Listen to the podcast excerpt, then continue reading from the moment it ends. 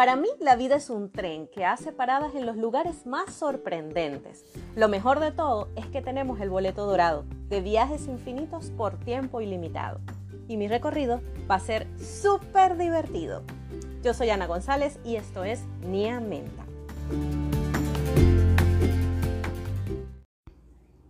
Hola pequeños, bienvenidos a un nuevo episodio de Nia Menta, titulado Precioso Futuro. ¿Crees que podemos predecir el futuro? Bueno, en mi experiencia, yo pienso que es un poquitín difícil. Sí puede hacerse, pero no desde el punto de vista que todos creen. Hace muchos años yo solía creer en predicciones, incluso por curiosidad visité a muchas personas que se hacían llamar adivinas, en donde te leían las cartas o te leían el futuro con un péndulo o tomaban tu mano. Todo esto por curiosidad en qué, o sea, cuál era la necesidad de saber lo que iba a suceder. Aparte que, bueno, yo estaba un poquito enfocada en eso, en el futuro.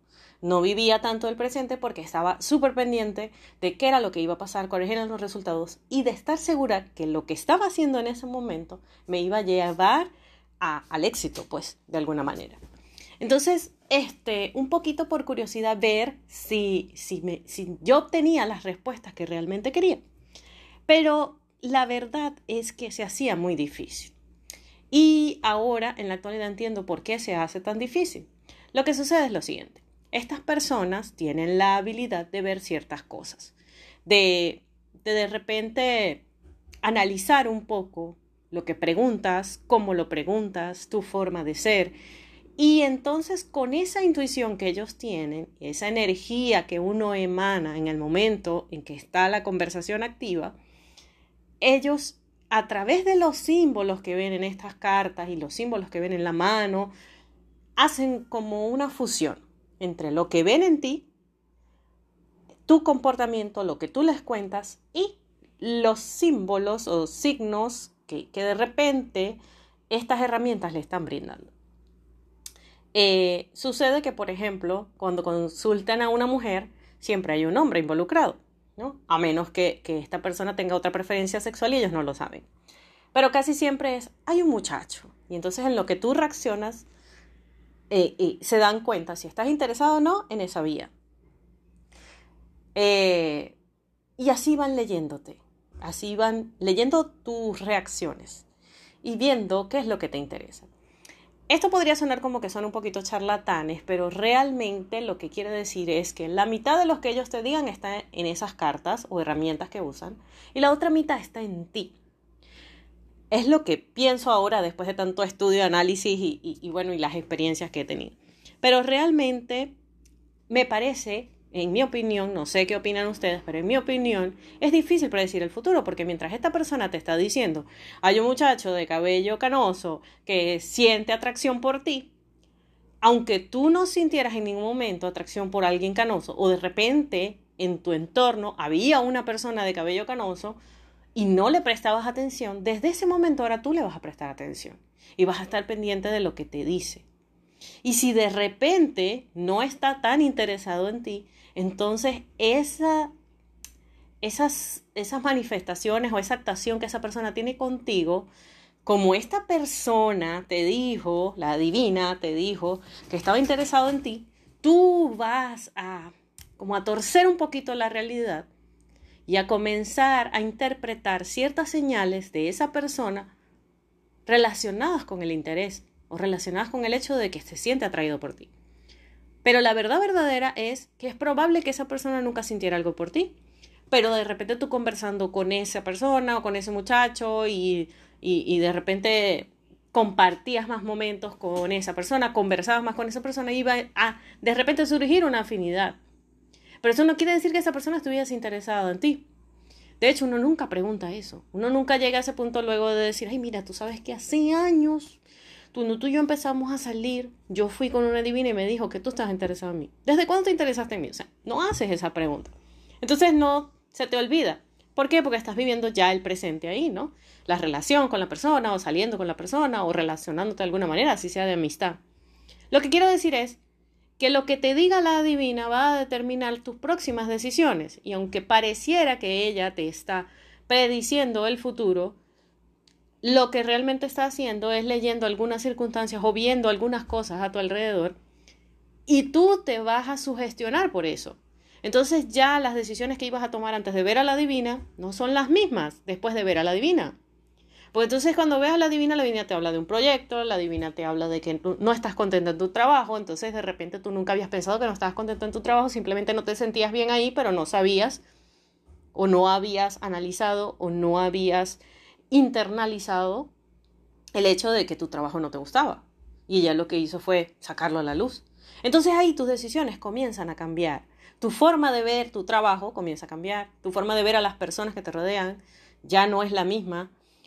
Y, por esa razón, el futuro cambia.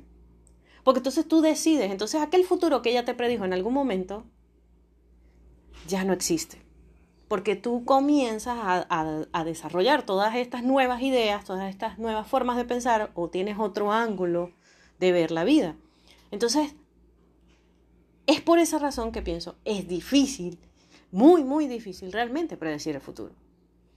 Pero ¿qué pasa?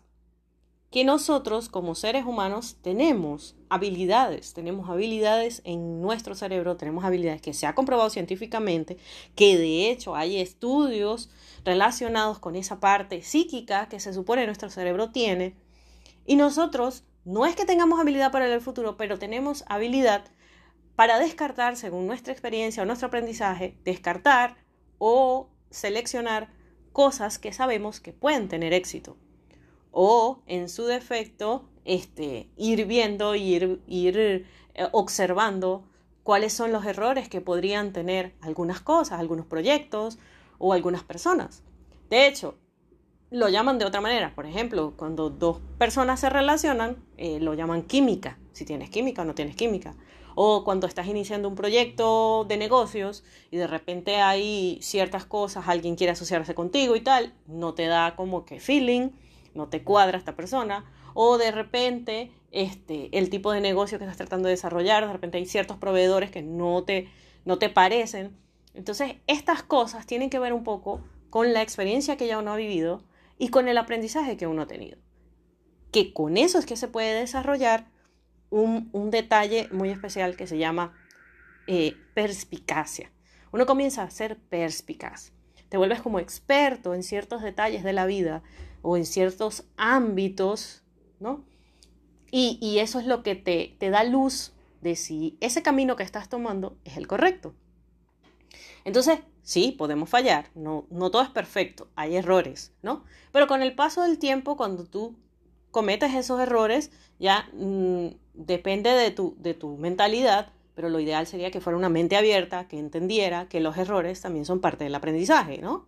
Y que esos errores o esas cosas que uno que uno ya ha venido cometiendo, eh, pueden superarse y se supone que no te debería volver a suceder. Se supone que puedes seguir adelante y, encontrar eh, otras alternativas cuando se te presenta la misma situación. Entonces, realmente no se trata de predecir el futuro, se trata de analizar el contexto, de observar bien lo que está sucediendo y darte cuenta si realmente va a funcionar o no eso que estás haciendo. Entonces, ¿cómo podemos nosotros eh, tener esa visión de futuro? ¿Cómo podemos nosotros desarrollar esa habilidad? Lo primero, primerito que podemos hacer es abrir nuestra mente, tener, tener, perdón, toda la facilidad para lidiar con esa incertidumbre que se genera a la hora de tomar decisiones. O sea, no preocuparse tanto por los resultados, sino pensar en que viene un cambio y que ese cambio puede ser positivo. Entonces, tomar como el riesgo. Cuando abres la mente y no tienes temor a equivocarte, no tienes temor a sentir esa ansiedad por un error a cometerse, eh, esa facilidad, esa apertura te permite ver cosas que los demás no ven. Te permite ver oportunidades en donde los demás de repente ven problemas. Luego está otra habilidad que debemos desarrollar y es la autoconciencia. Quiere decir que nosotros podemos comprender cuáles son nuestras fortalezas y debilidades, cuáles son aquellas cosas que sabemos que debemos mejorar o que de repente, en cierta forma, como ya forman, parte de nuestro, de nuestro ser, de nuestra esencia o de nuestra personalidad, quizás no vaya a cambiar, pero sabes que es una debilidad. Entonces te buscas a una persona que pueda fortalecer a tu equipo y que esa debilidad quede en equilibrio. O sea, tú tienes la debilidad, pero otra persona se encarga de ese aspecto dentro del proyecto y pues todo queda equilibrado. Entonces, esa autoconciencia, esa, esa, eso de entender qué es lo que tú eres y que tienes ciertas capacidades o habilidades para ciertas cosas, ¿no? Y para otras no, y aceptarlo, entonces eso es súper, súper importante para poder predecir el futuro y, ver si el camino que estás trazando es el adecuado. Hay otra habilidad y es lo que ya le había nombrado, la perspicacia, que está relacionado más o menos con como con una especie de talento mental, ¿verdad? En donde tú puedes detectar ciertos detalles que para otros son completamente invisibles. Y esto se logra si uno se vuelve más intuitivo. Entonces, ¿cómo puedo volverme más intuitivo? En primer lugar, la persona que es intuitiva ve las cosas como un todo y no analizando cada una de sus piezas, sino que observa todo como una unidad. ¿Ok? Y de esta manera nosotros podemos tomar decisiones más rápidas, podemos eh, avanzar a pasos más grandes, ¿no? Otra cosa es que se da importancia a los sentimientos. ¿Cómo me siento? Si estoy cómodo, si no estoy cómodo, si hay algo en mí que rechaza esa oportunidad, que hay algo en mí que rechaza eh, ese espacio, eh, darle un poquito la oportunidad a, esa, a esa esa corazonada que surge en nosotros. Ser muy empático, eso es súper importante, ¿ok? Tener cercanía con el equipo de trabajo, con las personas, con los clientes, con, con, o, a, nivel a nivel familiar, con la familia, con los miembros de la familia. Tratar de entender lo que le sucede a otros, ¿no? Enfocarse más que todo en lo que sucede afuera, en lo que sucede a nuestro alrededor, en el ambiente, y no lo que está pasando dentro de ti porque se supone que, tu trabajo interno, de, eh, eh, todo, todo tus temores, tus miedos, pero también tus fortalezas, tu, inteligencia y todas tus habilidades, eh, son parte de otra, son parte de, un compendio de cosas que se trabaja ya a nivel individual. Pero cuando se trabaja en equipo o cuando, se trabaja tratando de, de ver lo que va a suceder, de visualizar lo que va a suceder, tenemos que mirar hacia afuera indiscutiblemente. Porque eh, nuestro futuro no depende únicamente de nosotros, depende también de las circunstancias que se presenten y todas vienen dadas por eh, estímulos externos. Y lo otro es vivir el presente, por supuesto.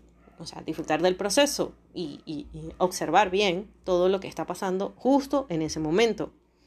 Y lo que había nombrado, no temer a la incertidumbre, no temer al hecho de que en algún momento se puede cometer un error.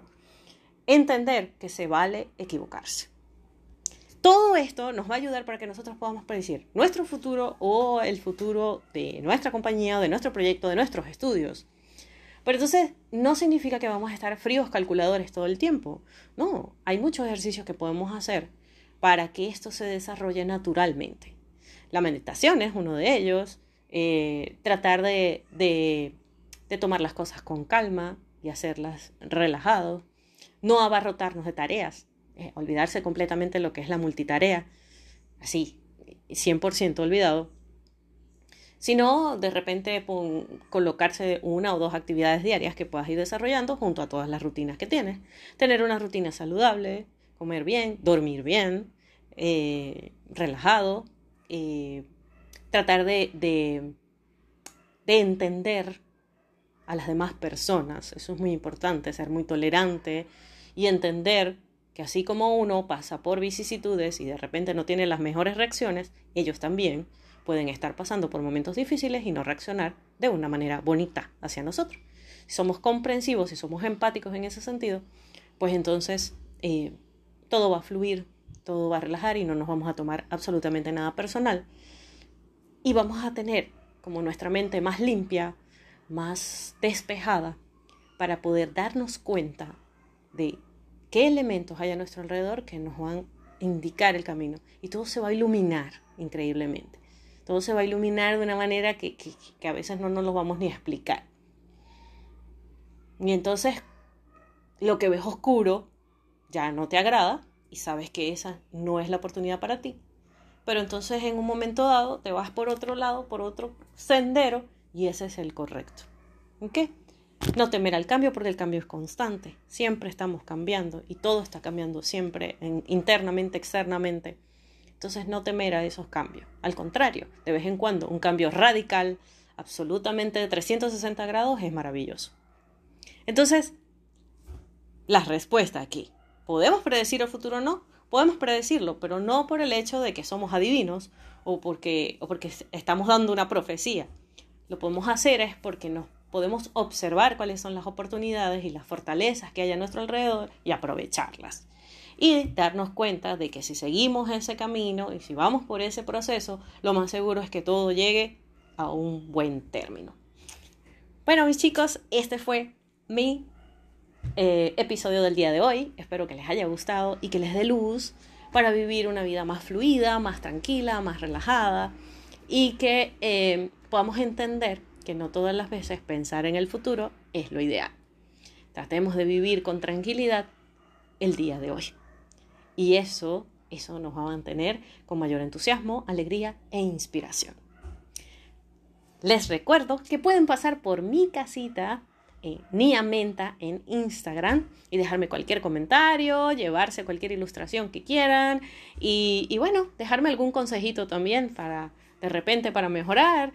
Eh, podemos compartir lo que ustedes quieran ahí a través de mis redes, enviándome mensajes directos o haciéndome comentarios, compartir mi contenido, no hay problema.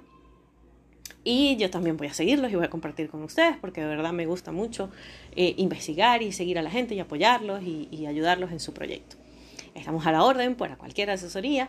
Recuerden que nuestro espacio llega a ustedes gracias a la maravillosa gente del equipo de Comeflor que hace carteras, bolsos y uniformes espectaculares que pueden encontrar en www.vivecomeflor.com o pueden acercarse a su Instagram arroba vivecomeflor y encontrar de todo maravilloso y lindo. Ahorita tienen una nueva colección espectacular que me fascina y espero que a ustedes también les guste. Y pronto, pronto se viene una colaboración súper especial con ellos para hacer una nueva línea que les va a encantar. Y bueno, espero puedan escuchar el próximo episodio y recuerden que si se pone difícil, siempre nos podemos tomar una tacita de té. Y si es de menta, mucho mejor. Gracias por escucharme. Bye bye.